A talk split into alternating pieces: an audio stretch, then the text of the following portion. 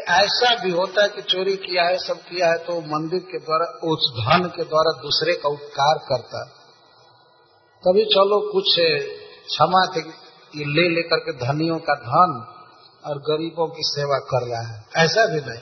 केवल कुटुंब का पालन करता है। विभ्रत कुटुम्बम और असूचि बड़ा असूचि रहता था। असूचि कहते हैं, उसको जो स्नान आदि नहीं करता। है आजकल के लोग स्नान बहुत कम करते हैं, केवल सेंट पेंट लगा करके और चल देते हैं समाज में।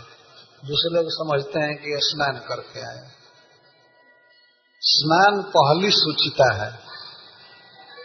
हम लोगों के मंदिर में आप लोग देखते हैं, बिना स्नान के पुजारी भी मंदिर में नहीं जा सकता है। यद्यपि वो रात दिन पूजा करने वाला है, लेकिन बिना स्नान के नहीं जा सकता। वस्त्र को शुद्ध रखना, स्थान को, देह को, इसको सुचिता कहते इसलिए हमारे देश में ब्राह्मणों को सूची कहा जाता है। वो लोग बहुत पवित्र रहते थे।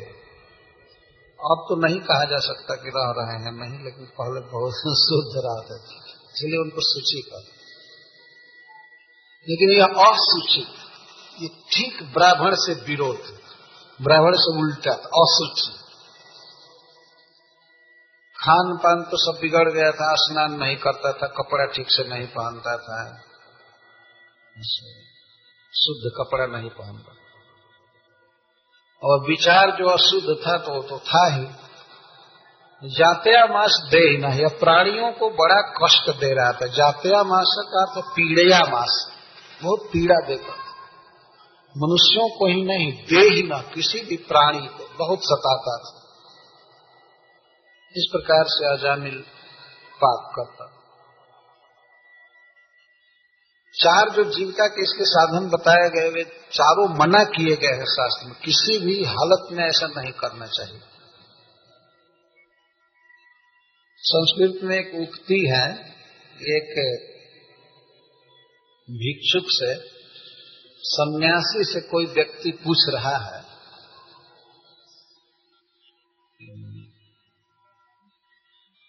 हे भिक्षुक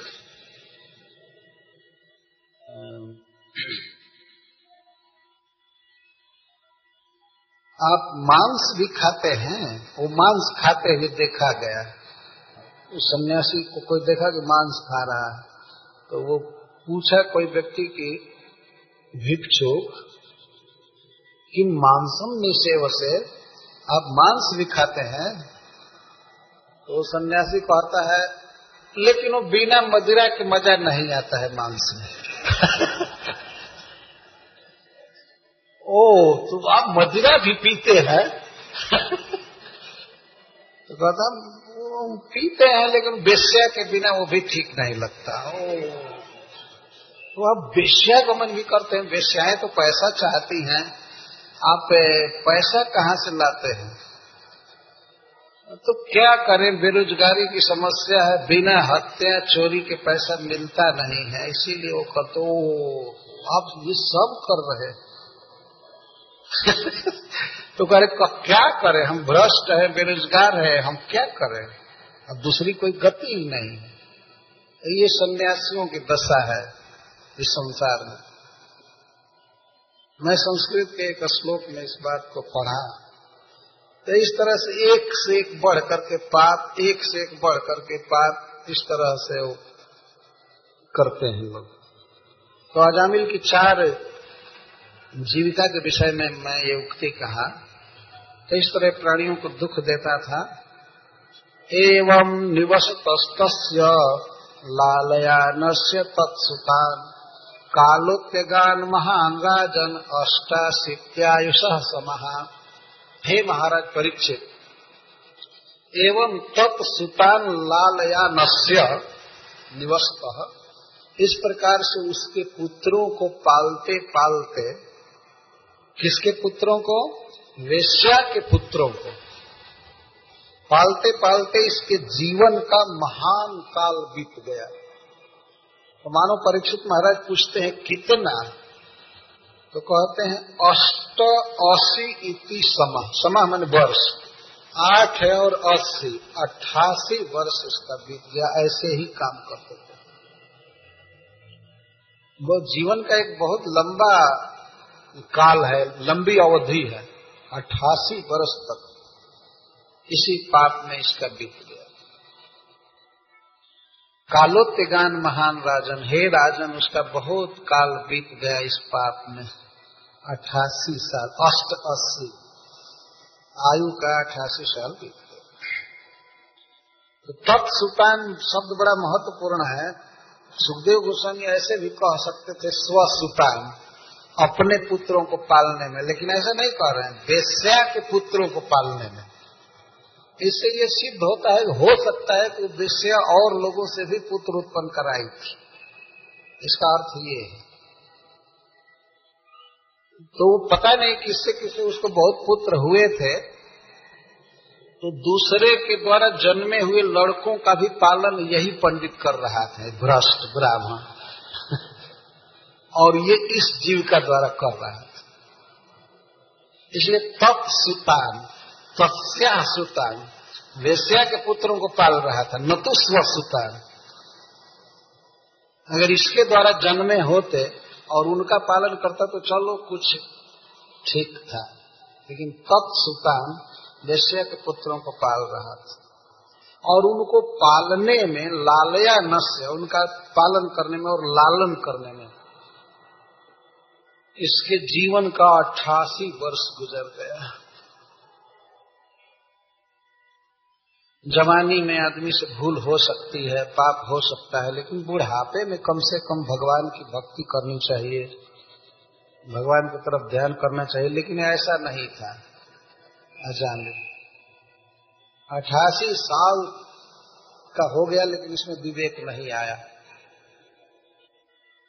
पाप करके केवल विषय के पुत्रों का पालन कर रहा।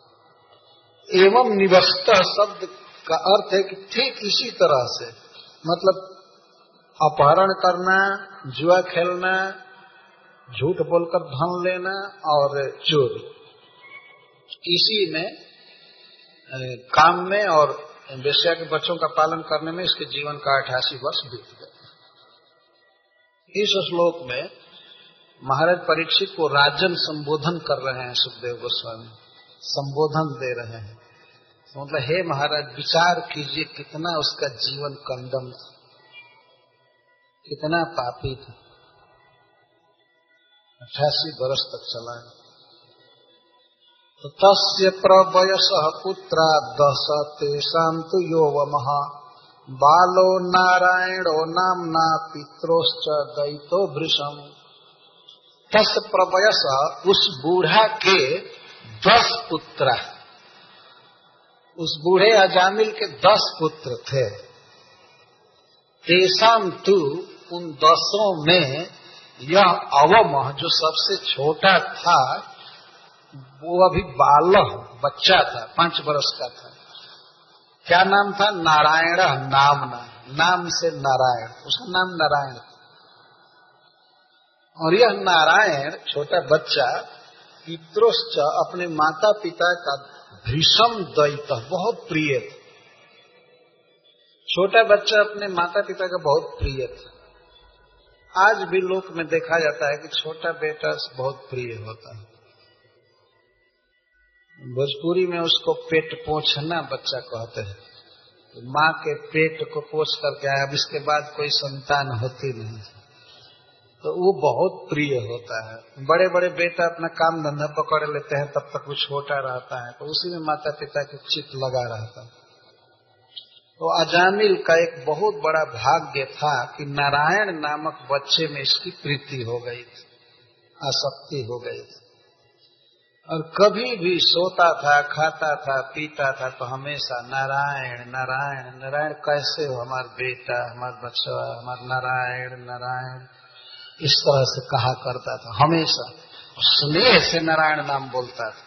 यह जान करके नहीं कि ये विष्णु का नाम है। हमारे बेटा का नाम है, इसे बड़ा स्नेह से बोला करता था। जो प्रिय होता है, उसका नाम बोलने में भी बड़ा अच्छा लगता है। इसलिए हमेशा नारायण नारायण कहा करता था। जिस दिन नामकरण हुआ उस बेटे का, उस दिन ये कहा था कि नारायण मातु अंकार मम अंकम आगच्छ। माता के अंक से, गोद से मेरे गोद में आओ। उसी समय एक बार नारायण कहने से इसके करोड़ों जन्मों का पाप नष्ट हो गया। क्योंकि अपराधी नहीं था वास्तव ये शुद्ध पापी था। अपराधी नहीं था। अपराध भक्त लोग करते हैं। पाप साधारण जनता करती है। भगवान के नाम के बल पर पाप करना है जानबूझ करके उस पाप करना इसको अपराध कहते तो अजामिल अपराध बिल्कुल नहीं किया था। पाप किया था। बालो नारायण नामना, नारायण नामक बच्चा था, वो अपने माता पिता का बहुत प्रिय था। तो सबद्ध हृदय तस्मिन अर्भके कलभाषिणी। निरीक्षमाण स्तलीलाम मुदे जरठो भृषम सह अजामिल तस्मिन बद्ध हृदय। तो सह अजामिल तस्मिन अर्भके बद्ध हृदय। अजामिल का हृदय अपने बच्चे में बिल्कुल बंध गया था। बद्ध हृदय का अर्थ है कि उसका हृदय अब कहीं नहीं जा रहा था। अपने बच्चे के प्रेम में पड़ा हुआ था, कुछ पैसा जमा कर लिया था, अब कोई चिंता नहीं थी बुढ़ापा में। और बच्चे का पालन कर रहा था। बद्ध हृदय बहुत महत्वपूर्ण शब्द है, उसका दिल लग गया था अपने बच्चे में। क्यों? कि बच्चा अर्भक था। अर्भक का अर्थ बहुत छोटा और कल भाषणी और खास करके अजामिल के कान श्रवणेन्द्रिय लगे रहते थे अपने बच्चे की बोली में। जब वो पिताश्री कहता था या माता श्री कहता था कल भाषणी बहुत मधुर बोलता था बच्चा। बच्चा मधुर बोलते ही है। कल कल का अर्थ मधुर। भाषणी माने बोलने वाले में। तो अपने परम मधुर वचन बोलने वाले पुत्र में बद्ध हृदय हृदय बंध गया था स्नेह की डोरी से। और इस कारण से निरीक्ष मानस तल लीला, वो नारायण लीला को देखता रहता था।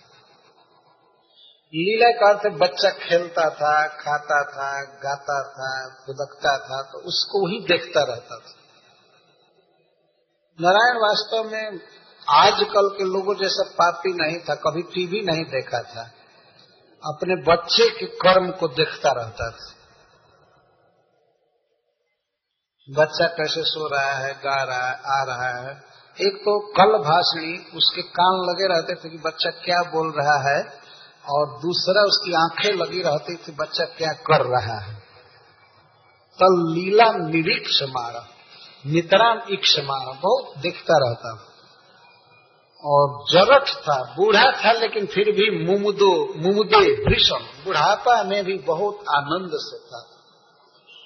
अपने बच्चे की बोली सुन करके और उसकी लीला देख करके अजामिल बुढ़ापा में भी बहुत खुश था। मृत्यु की कोई चिंता थी नहीं। कभी कभी आदमी को मरने का स्मरण आता है तो थोड़ा दुख होता है। लेकिन ये तो नारायण लीला देख रहा था, इसको कोई दुख था ही नहीं। लीला का मतलब होता है अपनी स्वच्छंद इच्छा से बच्चे जो कार्य करते हैं वो लीला। खेलना, घूमना, बच्चे प्राय खेलते रहते हैं, घूमते रहते हैं आपस में तो उनको इसको लीला कहते हैं। कोई भी मनुष्य अगर अपने मन में बहुत चिंता किया है, सामाजिक फोर्स है या किसी कारण से उसे अनिवार्य समझ कर करना है तो उस कर्म को लीला नहीं कहते लीला आनंद से होती है। तो बच्चे, उस बच्चे के कर्म को सुखदेव गोस्वामी लीला कह रहे हैं। तल लीला मतलब नारायण की लीला को वो देखता रहता यही उसका जीवन में काम था। बुढ़ापा में यही काम था। अपने बच्चे के वचन को सुनना और उसको देखना। छोटे बच्चे की लीला को देखना। इस तरह से वह सख्त था। मतलब एक शुद्ध पापी था, बस, अपराधी नहीं था। इस तरह से देख रहा था। और उसके इसी प्रीति का, अपने बच्चे की आसक्ति का वर्णन सुखदेव गोस्वामी कर रहे हैं। भुंजा न प्रतिबन खादन बालक स्नेह जंत्रित। भोजयन पायन मूढ़ो न वेदागत मंतकम भुंजाना प्रतिबन खादन जब कोई चीज़ चबाना चालू करता था, खाना चाहता था, या पीना चाहता था, खाता था तो सबसे पहले वो नारायण की याद करता था। नारायण के बिना खाए नहीं खाता था। भोजन पायन मूढ़ो। कोई चीज़ खाने चलता था तो पहले नारायण को भोग लगा लेता था। पहले खिलाता था बच्चे को। बच्चे में इतनी आसक्ति थी और बच्चा कुछ खा लेता था, तब उसको ये महाप्रसाद से भी अधिक सद्भावना से खा रहा। खाता। आज भी ऐसे लोग हैं वास्तव में, बच्चे का जूठा जूठा नहीं माना जाता है। बच्चे का खा लेते और यह सब देखा गया है बच्चे अगर किसी पर पेशाब कर देते हैं तो उसको भी बुरा नहीं मानते। हमारे गाँव में लोग कहते हैं, लड़का के मुँह चरणामृत है, चरणामृत। बच्चे का जो मूत्र है, वो चरणामृत जैसा। है तो कभी कभी हम लोगों ने देखा, बच्चे को खिला रहे तब तक गंगा जी की धारा छूने लगे। तो कोई घृणा नहीं होती है। बच्चे बच्चे तो अजामिल खाने से पहले अपने बच्चे को खिलाता था, पीने से पहले बच्चे को पिलाता था चाहे बीच बीच में पिलाया करता था, लो पी लो नारायण, इदम पीवा, बोलता था संस्कृत तो पंडित था। तो नारायण इदम पीब नारायण इदम खादा, इस तरह से बोला करता था। कभी कभी बोलता था कि नारायण को बुखार आ गया है क्या? नारायण को अस्पताल ले जाना है। नारायण को स्नान कराया कि नहीं? नारायण सो गया है क्या? नारायण को जगाओ। इस तरह से बारंबार भगवान के नाम की स्मृति आ रही उच्चारण हो रहा था। बार, अनजान में ही। और उसका सारा पाप ध्वस्त हो गया था। भुंजाना भोजन पायन मूढ़ो। आप समझ सकते हैं कितना प्रेम के साथ वो नारायण बोलता होगा। ये सोचने के बाद जिस बच्चे में इतनी प्रीति है तो नारायण बोलने में उसकी बहुत प्रीति है। वो अपने बच्चे का नाम समझकर बोल रहा था। लेकिन सुखदेव गोस्वामी कहते हैं कि वह मूड है। आगतम अंतकम न वेद। अपने पहुँची हुई मृत्यु को नहीं देख, नहीं समझा। ये नहीं जानता था कि अब अट्ठासी साल की अवस्था में उसे मरना है। आदमी कुछ भी करे, अपने बच्चे को खिलावे, पिलावे, कुछ भी करे, लेकिन मरना तो है ही। आगतम अंत कम हम मृत्यु को नहीं चाहते हैं, लेकिन अंत कम सबका अंत कर देने वाला खुद ही हमारा अंत कर देने के लिए पहुँच जाता है। पूछा गया कि कहा मृत्यु रहती है? तो शास्त्र में कहा गया है कि हमारे कपार पर और केस पकड़ करके बैठा है मृत्यु। काल गहे कर केस कोई दूर नहीं है।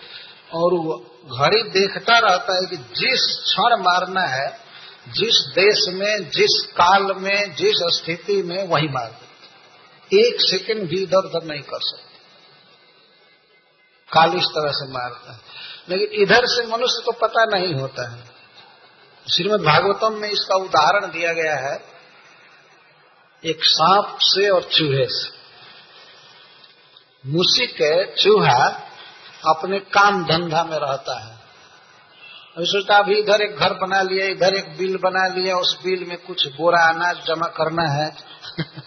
इधर से अनाज जमा करना है, ये करना है, तब तक कुछ बाल बच्चा भी उधर होते रहते हैं। कुछ बाल बच्चा उत्पन्न हो रहे हैं, कुछ घर बना रहे, खास करके वो अनावश्यक घर बनाया करता है। चूहे का मतलब है, बिना मतलब के ये फ्लैट खरीदो, वो खरीदो, ये करो, वो हमेशा बिल बनाता रहता आखिर रहेगा, उसकी लंबाई बहुत नहीं होती है, छोटे से घर में भी रह सकता है, लेकिन घर बनाना और जमा करना। यही उसका मुख्य दो काम है। और ये समझ लेना चाहिए, सभी जानते हैं कि चूहे के बनाए हुए घर में सांप रहते हैं। सांप घर नहीं बनाते हैं। थोड़ा भी होल नहीं करते हैं। वो लेकिन रहते हैं घर में। बल्कि वे सांपों सांप जिस घर में जाते हैं तो चूहे को खा भी जाते हैं और वहीं रहते हैं। तो चूहा जैसे सांप को नहीं समझ पाता है अपनी मृत्यु को, वो अपने काम धंधा में बिज़ी रहता है। और कोई पूछे कि यार थोड़ा भगवान के मंदिर में चलिए तो वो मुसिक महाशय कहते हैं I am very busy I am no time इस तरह से बोलते रहते हैं। लेकिन जिस दिन सांप भूख से जीव लपलपाता हुआ पहुँचता है तो सांप ये विचार नहीं करता है कि मुसिक महाशय का काम पूरा हुआ या नहीं हुआ। इनका मनोरथ अभी सफल हुआ या नहीं हुआ, वो तुरंत गप से पकड़ लेता है। और पकड़ने के बाद चूहा आवाज़ करता है, चे, चा चे चा चे, चा, इस अस्पताल में, उस अस्पताल में, इस डॉक्टर के पास, उस डॉक्टर के पास। लेकिन अब ऐसी पकड़ है कि वो दवा से फिर सुधारने वाली नहीं होती।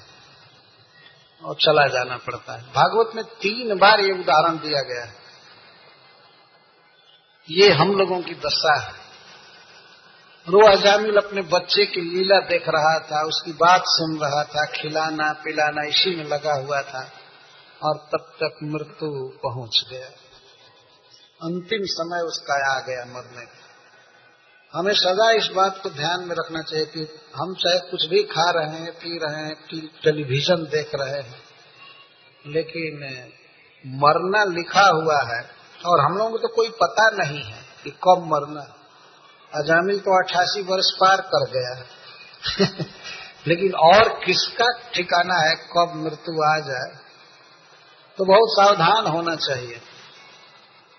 भगवान की भक्ति कर लेनी चाहिए। लेकिन यहाँ अजामिल के लिए सुखदेव गोस्वामी कहते हैं, मूढ़ मृत्यु को नहीं समझने वाला, अपने स्वरूप को नहीं जानने वाला, पुत्र में आसक्त, वह मूढ़ आगतम अंतकम न वेद। पहुँचे हुए मृत्यु को नहीं समझ पाया। कम से कम बूढ़े लोगों को ये जान लेना चाहिए कि अब मरना है है ना? जवान भले न देख पावे, वो अंधा होता है, लेकिन बूढ़े को ज़रूर देख लेना चाहिए कि अब तो बिल्कुल निकट में मृत्यु आ गई। अजामिल नहीं देखा। सएवं वर्तमानोग्यो मृत्यु काल उपस्थित। मतिम चकार तनये बाले नारायणा हुए।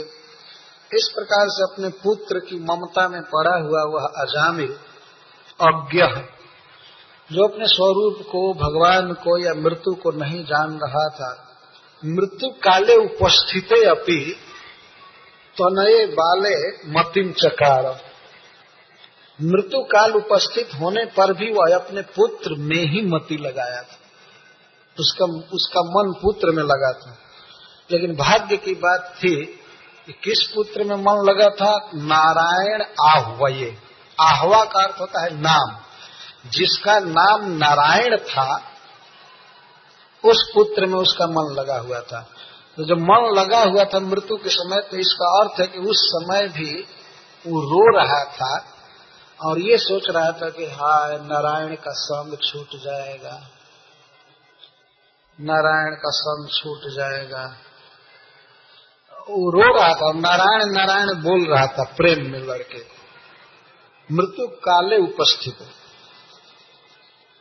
जैसा मैं पहले कहा कि मनुष्य भले विचार करे या न करे, लेकिन मृत्यु काल उपस्थित हो जाता है। उपस्थित है। उप का अर्थ होता है निकट। स्थित का अर्थ होता है सिचुएटेड जो बिल्कुल निकट आ जाए, उसको उपस्थित कहते हैं। संस्कृत में उप का अर्थ होता है, बिल्कुल निकट। मृत्यु का समय उपस्थित हो गया, बिल्कुल निकट आ गया। मृत्यु काले उपस्थित है। तो वैसी दशा में साधक का क्या कर्तव्य है? सुखदेव गोस्वामी ने बताया है, द्वितीय स्कंध में जब व्यक्ति समझ ले कि हमारा मृत्यु काल निकट आ गया है तो उसे अपना घर छोड़ देना चाहिए। और किसी तीर्थ में, वन में चले जाना चाहिए। गंगा जी के किनारे या किसी वन में, वृंदावन आदि में चले जाना चाहिए। और वहाँ भगवान का ध्यान करते हुए शरीर त्यागना चाहिए। भगवान की भक्ति करते हुए।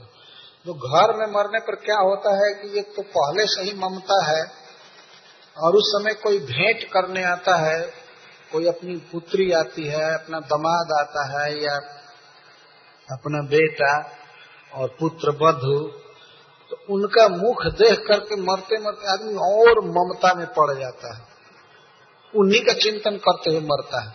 और हम लोगों ने देखा है कि कोई मरने मरने की स्थिति में हो जाता है तो बुलाता है अपने संबंधियों को, इसको बुलाओ, उसको बुलाओ, सबसे भेंट कर लें और मर कर नरक में जाए। क्या ज़रूरत है? ज़िंदगी भर तो भेंट किया ही है। वो अंत में भगवान से भेंट करना चाहिए वास्तव में। मरना भलो विदेश में जहाँ न अपनों को माटी खाए, जनावरा महा महोत्सव हो विदेश में मरना चाहिए। विदेश का मतलब अपने घर से बाहर, भारत में।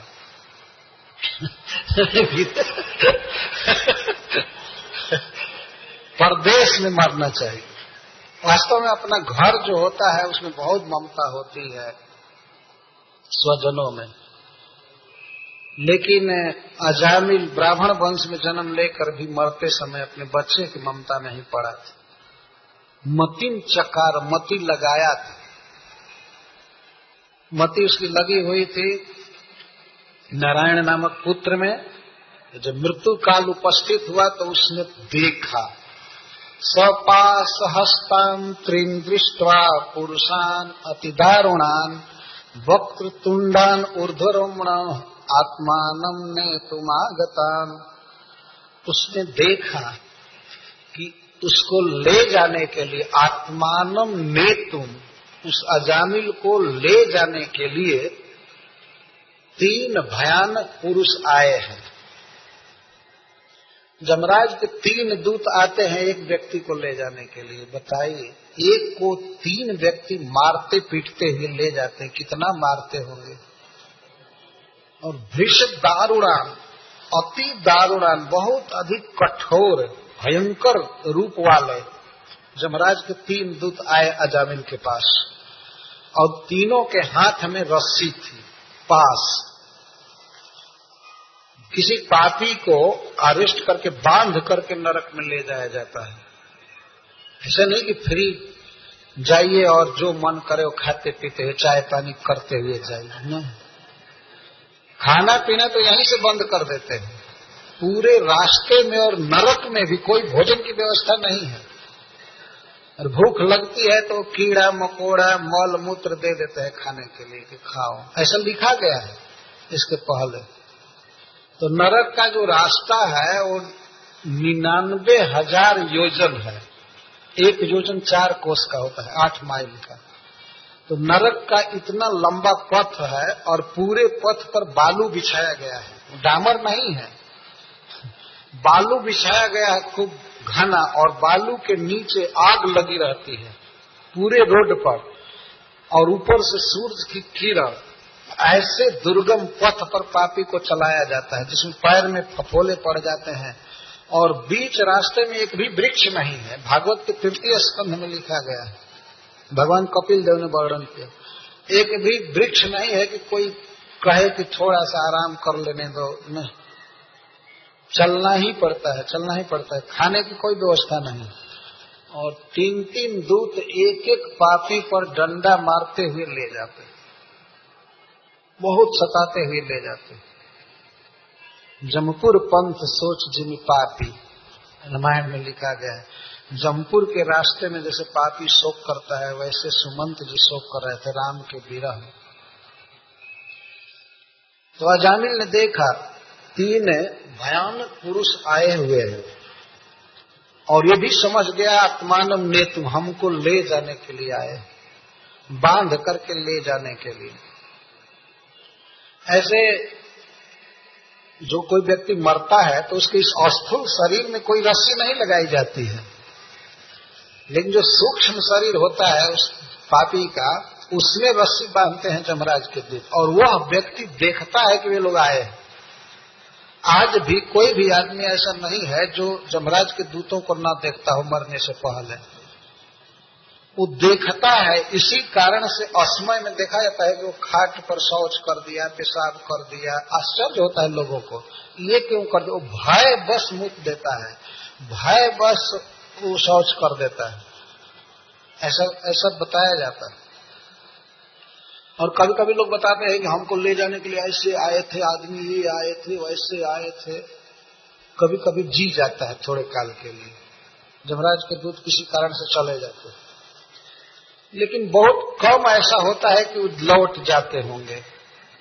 नहीं तो प्राय ले ही जाते तो उसने देखा, वो दूत कैसे थे भयानक पुरुष कैसे थे? वक्र तुंडन, उनका मुँह बहुत टेढ़ा था और ऊर्ध्वरुम्र उनके शरीर, उनके, उनका जो केश था, बाल था, वो लोहा के पतले तार जैसा खड़ा था, ऊर्ध्व मोटा मोटा केस था और ऊँचा खड़ा था, ऐसे भयानक लग रहे थे। तो उस समय उनको देख करके यह अपने पुत्र को पुकार रहा है। और सोचा था हमको तो उसने देखा वो दूत कैसे थे भयानक पुरुष कैसे थे? वक्र तुंडन, उनका मुँह बहुत टेढ़ा था और ऊर्ध्वरुम्र। उनके शरीर, उनके, उनका जो केश था, बाल था, वो लोहा के पतले तार जैसा खड़ा था, ऊर्ध्व मोटा मोटा केश था और ऊँचा खड़ा था, ऐसे भयानक लग रहे थे। तो उस समय उनको देख करके यह अपने पुत्र को पुकार रहा है। और सोचा कि हमको ले जाएँगे, हाय हाय, अजामिल का संग छूट जाएगा, ये हो जाएगा, वो हो जाएगा। तो दूरे क्रीड़न का सप्तम, कुछ दूर पर नारायण था और क्रीड़नक आसक्त खिलौना में आसक्त था। वो गेंद खेल रहा था, चाहे कुछ कर रहा था। उसको क्या चिंता थी कि बाप मर रहा है कि क्या हो रहा है? वो बच्चा था, उसको जानकारी नहीं थी। यद्यपि कई दिन से अजामिल का अन्न पानी छूट गया था वो पड़ा रहता था। लेकिन बच्चा नहीं जानता था कि मरना क्या चीज़ है। जब बाप को ही ज्ञान नहीं था तो वो क्या ज्ञान करता है? मरना किसे कहते हैं? तो वो अपना खेलने में आसक्त था। तो खेलने में आसक्त था, उस पुत्र को पुकारा, नारायण, उस पुत्र को पुकारा अजामिल। कैसे पुकारा? प्लावितेन स्वरेण उच्च आज हवा कुलेन्द्रिया। प्रेम के कारण उसकी इंद्रियाँ बिहवल थी। आँखों में आँसू आ गया, पुत्र के विरह के कारण। गला भर आया, प्लावित न उच्च स्वरेण। प्लुत स्वर में बोला। प्लुत स्वर संस्कृत में कहते हैं जो मतलब हाईएस्ट टोन होता है पुकारने का। नारायण आय, इस तरह से पुकारा। बहुत ज़ोर से पुकारा। बोला नहीं जा रहा था। रो करके अपने बेटा को पुकारा। नारायण आय। हे नारायण आओ। देखिए, इतना बड़ा पापी भगवान का नाम ले रहा है अनजान में। इसको सुनते ही भगवान के पार्षद सहसा वहाँ उपस्थित हो गए। चार पार्षद। निशम्य म्रियमाणस्य मुख तो हरि कीर्तनम भर्तुर्नाम महाराज पार्षद सहसा पतंग भगवान के पार्षद इस संसार में घुमा करते हैं। ऐसा जमराज जी ने बताया है। ये सब जगह घुमा करते हैं और भगवान के भक्तों की वे रक्षा करते हैं। बड़े बलवान होते हैं। भगवान जैसा उनका रूप होता है, वस्त्र होता है शील स्वभाव तो भगवान विष्णु के भक्तों की वे रक्षा करते हैं। जिन्हीं पार्षदों ने सुना, म्रियमाणस्य मुखतः मरने वाले व्यक्ति के मुख से हरि कीर्तनम। हरे कृष्णा हरे कृष्णा कृष्णा कृष्णा, हरे हरे हरे राम हरे राम राम राम, हरे तो उन्होंने सुना तो सबसे पहले ध्यान गया पार्षदों का भरतुर नाम। हमारे भरतार का, हमारे स्वामी का नाम ले रहा है। हमारे प्रभु का नाम ले रहा है। और यह सोच करके सहसा आपतन, अकस्मात उपस्थित हो गए। चार दूत थे भगवान के और चारों बहुत बलवान, उनके हाथ में गदा, शंख, चक्र आदि हथियार थे। और आते ही उन्होंने कहा, जल्दी हटो हटो यहाँ से। हटो नहीं तो हम जान से मार देंगे। इस धर्मात्मा को तुम लोग बाँध रहे हो। इस पुण्यात्मा को बाँध रहे हो।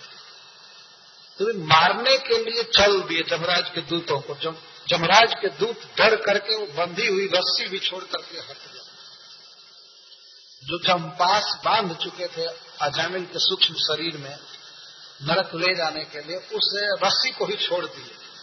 डर करके डर करके दूर खड़े हो गए। लेकिन वे बहुत सा प्रश्न करने लगे। पहला तो आश्चर्य उनको ये हुआ कि ऐसा सुंदर, इतना तेजस्वी देवता आज तक हम लोग सुने भी नहीं थे, देखने की बात तो दूर है। तो सब रहते थे नरक में तो वहाँ क्या देखेंगे? ऐसे जमराज जी बहुत सुंदर हैं। लेकिन उनके जो वहाँ गण हैं, उनके जो आदमी हैं, बहुत भयानक। लेकिन भगवान के जो पार्षद हैं, इनके सौंदर्य का तो कहना ही नहीं है, कितना सुंदर है। भगवान के समान सुंदर लगते हैं। कभी कभी तो भ्रम हो जाता है कि ये भगवान है कि पार्षद है। कौन से मिलाते हैं कि भृगु जी का चरण चिन्ह नहीं है और श्रीवत्स रेखा नहीं है। और कौस्तु मणि जैसा मणि नहीं पहने बस इतना ही अंतर है। बाकी शारीरिक सौंदर्य में बिल्कुल भगवान जैसे लगते हैं। जिनको सारूप के मुक्ति मिली है तो बिल्कुल भगवान जैसे रहते हैं, और शील स्वभाव भी ऐसा है। तो उन पार्षदों ने सुना कि हमारे स्वामी का नाम बोल रहा है तो वे आ गए। विकर स्वतंत्र हृदया दासी पति अजामिलम जम प्रेश्यान विष्णुदूता वारया मासुरोजसा अंतर हृदया अंतर हृदय के बीच से दासीपति अजामिल को वे बाँध करके विकर्षण तक खींच रहे थे। इसका अर्थ ये है कि जो ये आत्मा है, सूक्ष्म शरीर में बंधा रहता है, वह इस स्थूल शरीर को छोड़ना चाहता नहीं है। ये तो प्रकट है कि कोई भी आदमी मरना नहीं चाहता है। है ना? लेकिन जमराज के दूत इसको विशेषण कर्षण तक खींचते हैं। आत्मा को अंत हृदय से खींचते हैं। आत्मा हृदय में रहता है और भगवान भी यहीं रहते हैं। सर्वस्व चाह हृदय सन्निविष्ट। ईश्वर सर्वभूता नाम हृदय से अर्जुन तिष्ठ। हृदय से। हृदय प्रदेश में परमात्मा रहते हैं और परमात्मा के साथ साथ जीवात्मा भी रहता है। तो जीवात्मा को हृदय के भवन से खींच कर बाहर किया जाता है। वो निकलना नहीं चाहता है। तो कितना भी शरीर रोगी हो, वृद्ध हो, दुखमय हो, लेकिन कोई भी आत्मा इस शरीर को छोड़ना नहीं चाहता है। है ना? बुढ़ापा में भी काया कलप करवाता है। ये करके करके ज़्यादा से ज़्यादा दिन इसमें रह जाए। बूढ़ा ही शरीर है, लेकिन फिर भी इसमें वो रहना चाहता है। लेकिन जमराज के दूत ज़बरदस्ती आत्मा को बाहर निकालते हैं। तो इसलिए शब्द दिया गया है विकर्षंत। विशेषण कर्षंत। विशेष रूप से खींच रहे थे, ज़बरदस्ती खींच रहे थे। ध्यान रखिए कि एक दिन इस शरीर से आत्मा को खींचकर बाहर किया जाएगा और वो आत्मा सूक्ष्म शरीर में अभी रहेगा और उसको तत्काल यातना शरीर दिया जाता है। नरक भोगने के लिए सूक्ष्म शरीर के अलावा भी एक शरीर दिया जाता है। उस शरीर को काटा जाता है, जलाया जाता है, मारा जाता है, लेकिन शरीर खत्म नहीं होता है। टुकड़ा टुकड़ा होकर के भी जी जाता है, केवल दर्द अनुभव कराने के लिए, पीड़ा का अनुभव कराने के लिए। तो उसको यातना शरीर या नरक शरीर कहते हैं। तो उस शरीर को ये लोग खींच रहे थे, अजामिल के हृदय से। और क्यों खींच रहे थे? यमो प्रेशियान जमराज के द्वारा वे प्रेषित थे। भगवान जमराज जी ने कहा था कि उस पापी को पकड़ करके लाओ। वास्तविक बात थी कि भगवान जमराज जी के द्वारा भी भूल हो गई थी। उन्होंने रिकॉर्ड देखा तो सारा पाप का रिकॉर्ड था, लेकिन नारायण नाम का उच्चारण किया था, उसको टेप नहीं किया गया उसको नहीं लिखा था भूल से, चित्रगुप्त जी ने। वो तो जमलोक में जो ऑफ़िस है, वो ऑफ़िस इस पृथ्वी से बड़ा है, नरक का। और एक से एक अच्छे अच्छे कंप्यूटर लेकर के वहाँ बैठे हैं जमराज के दूत लिखने के लिए, मुंशी लोग, पापियों का ब्यौरा। लेकिन बड़े व्यक्ति से भी भूल हो जाती है। जमराज जी तो जानते हैं, भागवत धर्म के मर्मज्ञ है। नाम उच्चारण की महिमा वो जानते हैं। लेकिन उनसे भी ध्यान में नहीं आया और केवल पापों को लिखा गया था, नाम महिमा, नाम उच्चारण को उन लोगों ने कभी लिखा नहीं। तो वे भेजे थे, इसलिए यहाँ कहा गया यम प्रेश्याम यम के द्वारा वे प्रेष्य थे। यमराज ने भेजा था। लेकिन इधर ये विष्णु दूत है। अगर वे यम के आदमी हैं तो इधर भगवान के आदमी हैं। तो भगवान के पार्षदों ने वारया मास वारण कर दिया, निवारण कर दिया। कैसे? ओजसा बलपूर्वक डांट करके। हट जाओ, नहीं तो हम जान से मार देंगे। जल्दी हटो तो ये सब पका करके हट गए जमराज के दूत। लेकिन ये बड़े क्रोध में हो गए। आज तक जीवन में कभी भी तो जो इस ब्रह्मांड के सर्वोच्च न्यायाधीश हैं, सुप्रीम जज, उन्होंने भेजा था अपने दूतों को जाकर उस पापी को लाओ, नरक में, हम उसको शुद्ध करेंगे। लेकिन इधर वैकुंठ से भगवान के पार्षद आ गए तो इन लोगों ने ओजसा बलपूर्वक जाँच करके उनको हटाया। लेकिन जमराज के दूत निषेधित होने पर तुरंत तर्क चालू किए ऊचुर निषेधितास्तांस्ते वैवस्वत पुरः सरा ये वैवस्वत के दास थे मतलब भगवान जमराज जी के दास थे। बोलो, हट तो गए, अजामिल के सूक्ष्म शरीर को छोड़ करके हट गए, लेकिन किनारे हो करके और पूछे यूयम प्रतिषेधारो धर्मराजस्य शासनम। यूयम के आप लोग कौन हैं? आपको पता है कि आप कितनी गलती कर रहे हैं? आप धर्मराज के शासन का उल्लंघन कर रहे हैं। हम लोग कोई अहरे गहरे आदमी नहीं है। हम लोग भी बहुत बड़े व्यक्ति के आदमी हैं भेजे हुए हैं।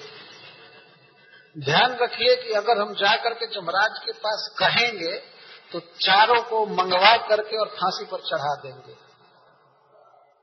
चले हो एक गुंडे का पक्ष लेने के लिए पापी का पक्ष लेने चले हो। तरह से पूछ रहे हैं के यूयम प्रतिषेधार धर्म राजस्व शासनम? धर्म राजस्व शासनम प्रतिषेधार जूयम के? धर्मराज की आज्ञा का निषेध करने वाले आप लोग कौन हैं? सबसे पहले परिचय पूछ रहे हैं। आप लोग कौन हैं? में बेचारे जमराज के दूत नहीं जानते थे कि कहाँ से आए हैं। एक तो उनके गाँव नाम का ठिकाना नहीं तो नहीं जानते थे, और दूसरा, धर्मराज की आज्ञा की अवहेलना क्यों कर रहे हैं? ये दो बहुत बड़ी जिज्ञासा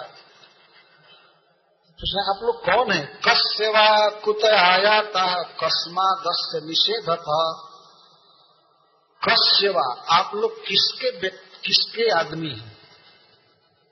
किसके जन क्या आपके पीछे किसी का आर्डर है क्या? आप लोग किसकी आज्ञा से आए हो? हम लोग तो जमराज जी की आज्ञा से आए हैं। आप लोग किसकी आज्ञा से आए हो? और कहाँ से आए हो? कुतवा आया था कहाँ घर है आपका? हम कहाँ बतावे इस प्राकृतिक जगत में ब्रह्मा के लोक तक कहीं इनका घर नहीं तो वैकुंठ के हैं।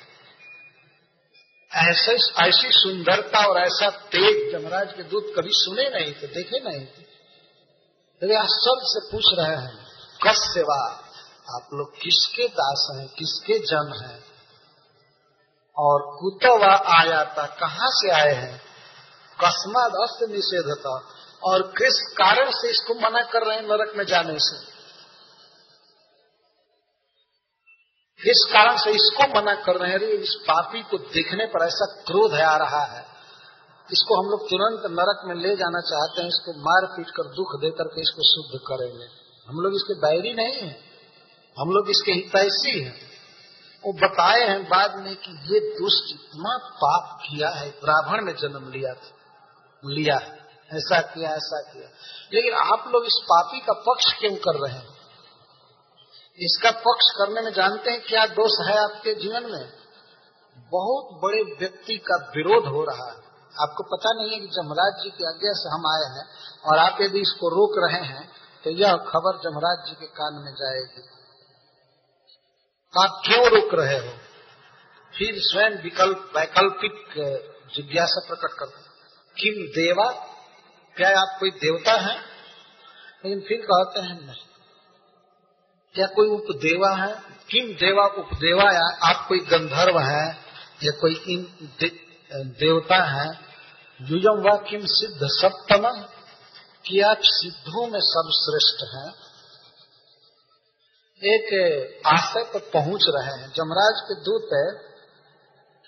जानते हैं कि जो लोग भजन कर लेते हैं वे लोग सिद्ध हो जाते हैं, भगवान के धाम में जाते हैं।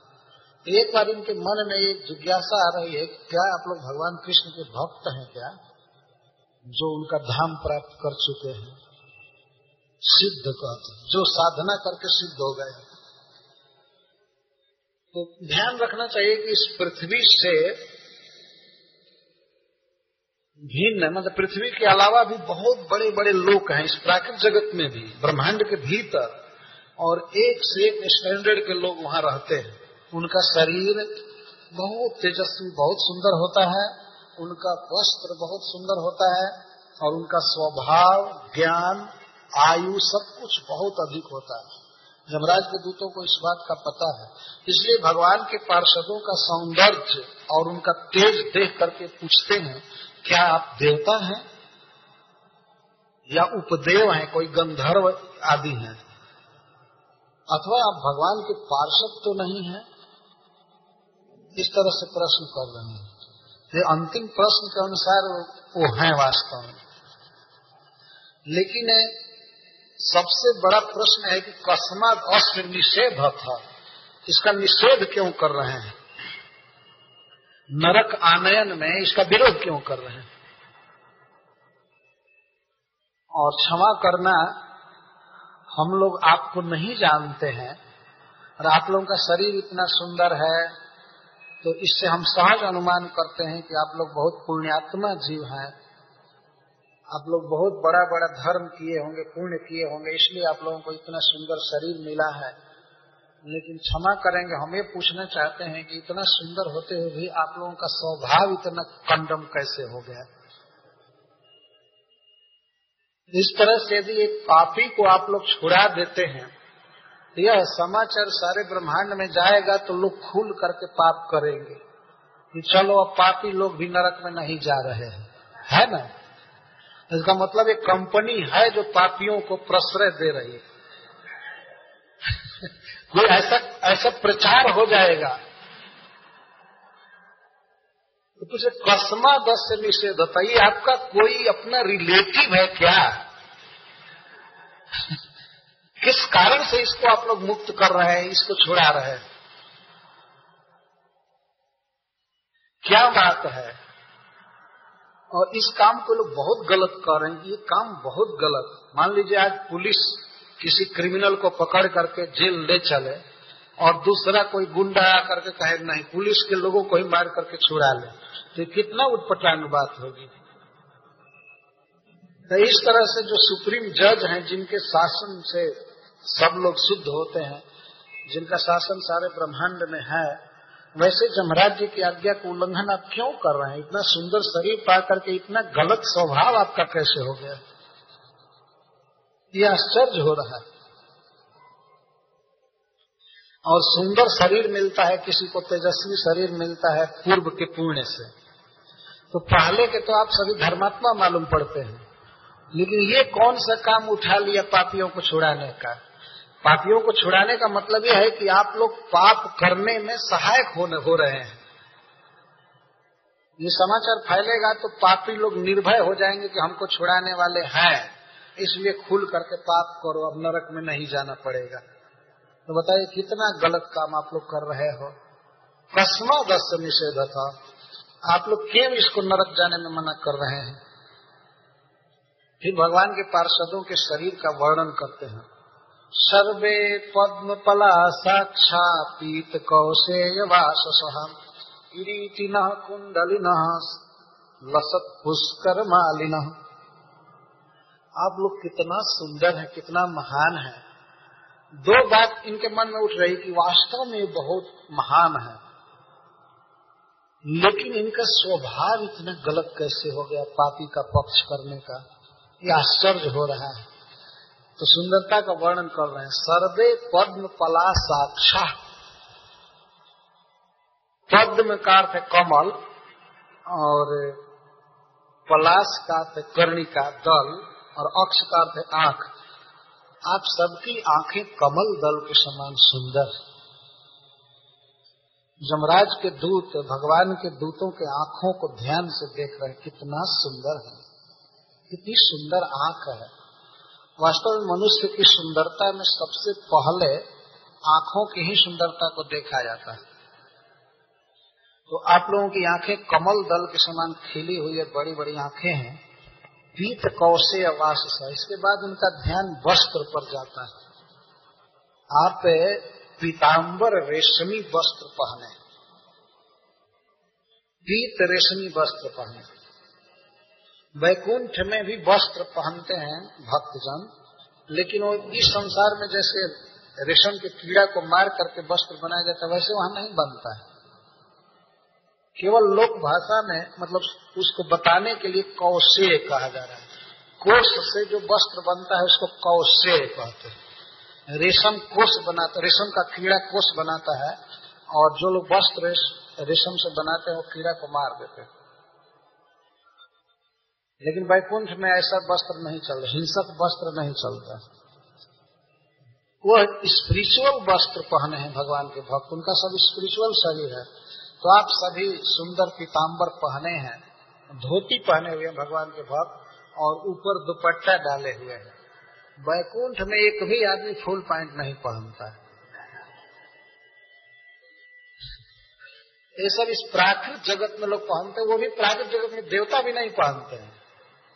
केवल इस पृथ्वी पर कुछ लोग पहनना चालू किए बाकी सब जगह लोग धोती पहनते हैं।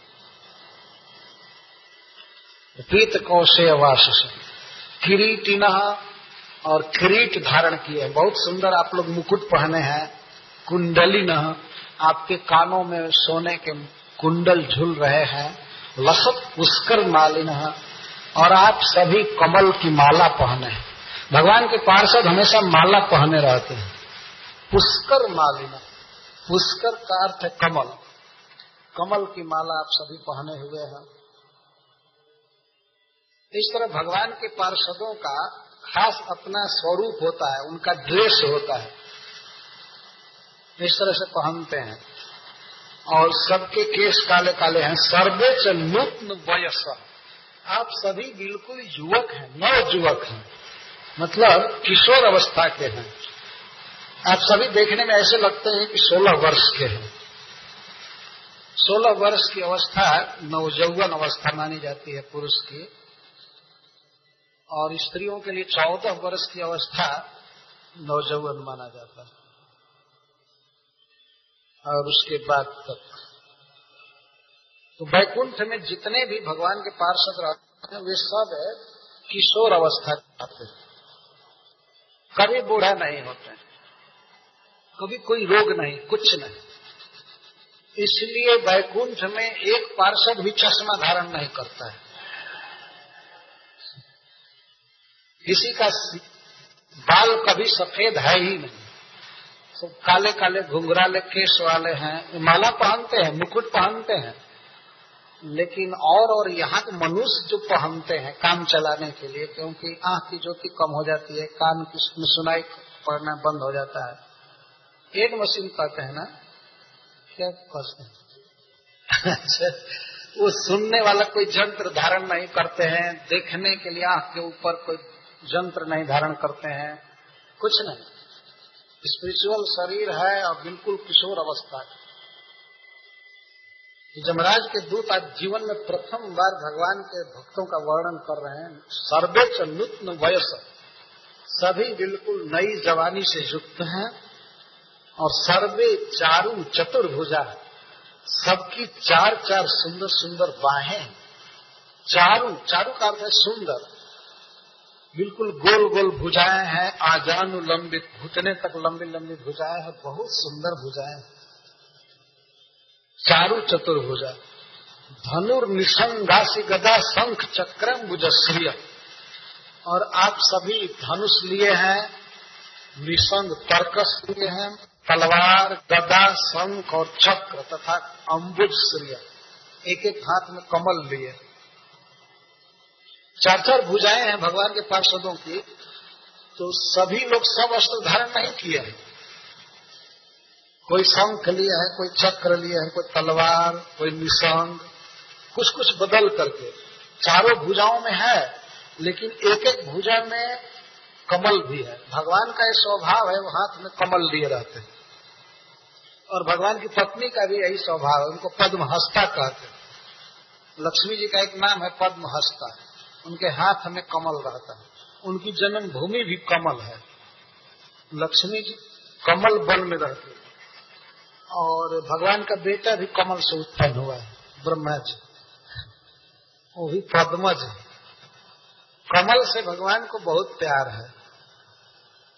इनके अंगों की उपमा भी कमल से दी जाती है। कमल नयन, चरण कमल, हस्त कमल, बदना रविंद नयना रविंद इस तरह से भगवान के अंगों का वर्णन कमल से किया जाता है। यदि कमल है, प्राकृत वस्तु है। कुछ ही क्षणों में मुरझा जाता है, विद्रूप हो जाता है। लेकिन फिर भी इस संसार में कमल से बढ़कर के सुंदर सुगंधित वस्तु कोई नहीं है। अतः भगवान के दिव्य अंगों की उपमा दिव्य अंगों की तुलना कमल से की जाती है। लेकिन कमल से भी कोटि कोटि गुना भगवान सुकुमार हैं, सुंदर हैं और उनका अंग सुगंधित है।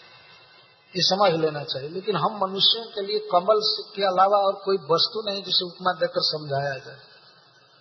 तो भगवान जैसे हैं, वैसे भगवान के पार्षद वे हाथ में लिए रहते हैं। भक्तों को बचाने के लिए वे शंख, चक्र, तलवार, ढाल भी लेकर के चलते हैं। लेकिन चूँकि वो भगवान के पार्षद हैं, इसलिए भगवान के हाथ से जो कमल इनको मिलता है, उसे भी लिए चलते हैं प्रसाद हमेशा। और वह कमल कभी मुरझाता नहीं है, कभी फीका नहीं होता। हम लोग भी जब वैकुंठ जाएँगे तो इसी तरह का शरीर मिलेगा, दिव्य। और कहीं भी आ जा सकते हैं, क्षण में कहीं भी कुछ भी, भगवान के भक्तों की रक्षा करें। जब भगवान के पार्षद इस जगत में आया करके नाम का उच्चारण करने, नामाभास उच्चारण करने वाले की रक्षा करते हैं तो क्या वे पार्षद भगवान के धाम में से और भक्तों को भगाएँगे कभी? सोचने की जो बात है, जो यहाँ आ करके रक्षा करते हैं, वहाँ पहुँचे हुए को कभी ये बाहर जाने देंगे? उसे विचारणीय बात है। अतः मनुष्य को बैकुंठ का स्वभाव जान लेना चाहिए। तो यहाँ पर भगवान के भक्तों का वर्णन किया जा रहा है और जमराज के दूत जो बहुत बड़े व्यक्ति के द्वारा भेजे गए हैं, जमराज जी के द्वारा, वे लोग जिज्ञासा कर रहे हैं, आप लोग कहाँ से आए हैं? किसके व्यक्ति हैं? तो हम लोगों को तो इसका उत्तर समझना चाहिए, वे बैकुंठ से आए हैं। बैकुंठ बिहारी श्री नारायण के पार्षद कई, जैसा मैं कहा कि कई ग्रेड के जीव इस जगत में हैं और इस जगत से परे।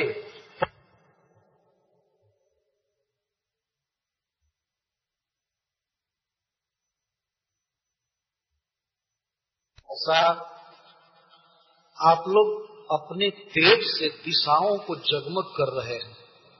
आपकी उपस्थिति के कारण यह कन्नौज नगरी जगमगा रही। जहाँ अजामिल था, वो नगर जगमगा रहा। दिशो भी तिमिरा लोका कुर्बंत स्वेन तेज सा। आप चारों के शरीर से ऐसा तेज निकल रहा है कि समस्त दिशाएँ वितिमिर हो रही है। बिना तिमिर के, बिना अंधकार के हो रही है। प्रकाश छा रहा है चारों तरफ़। ऐसे हैं भगवान के पार्षद फिर भगवान कितने तेजस्वी होंगे? कोई है संसार में ऐसा तेजस्वी कि किसी अंधकार भरे कोठरी में बंद कर दीजिए और उसके देह से प्रकाश निकल जाएगा? कोई है? एक से एक सुंदर लोगों को ला करके रखना चाहिए अंधकार भरे कोठरी में। और कहना चाहिए, इसमें बॉल जलाने की कोई ज़रूरत नहीं है, क्योंकि इसमें चंद्रमुखी है और इससे प्रकाश फैल जाएगा। ऐसे बड़े बड़े संस्कृत के कवियों ने, चाहे लोक भाषा के कवियों ने, स्त्री के मुख की उपमा चंद्रमा से दिया मुख का वर्णन करते हैं तो कहते हैं चंद्रमा जैसा है, लेकिन एक इंच प्रकाश नहीं दे सकता है। इस चंद्रमुख को ज़रूरत हो जाती है दीपक की, कांच की, है ना? देखने के लिए तो यह केवल शब्द भर है वास्तव में, कोई तथ्य नहीं है। परंतु जमराज के दूत साक्षी में कहते हैं कि आप लोगों के देह से इतना प्रकाश निकल रहा है कि दिशाओं का अंधकार दूर हो रहा है। इसका अर्थ है कि अजामिल रात में मर रहा था। दिशाओं में अंधकार छाया हुआ था और जमराज के दूत तो अंधकार का लाभ उठाते हैं, वो अंधकार में ही आते हैं मारने के लिए।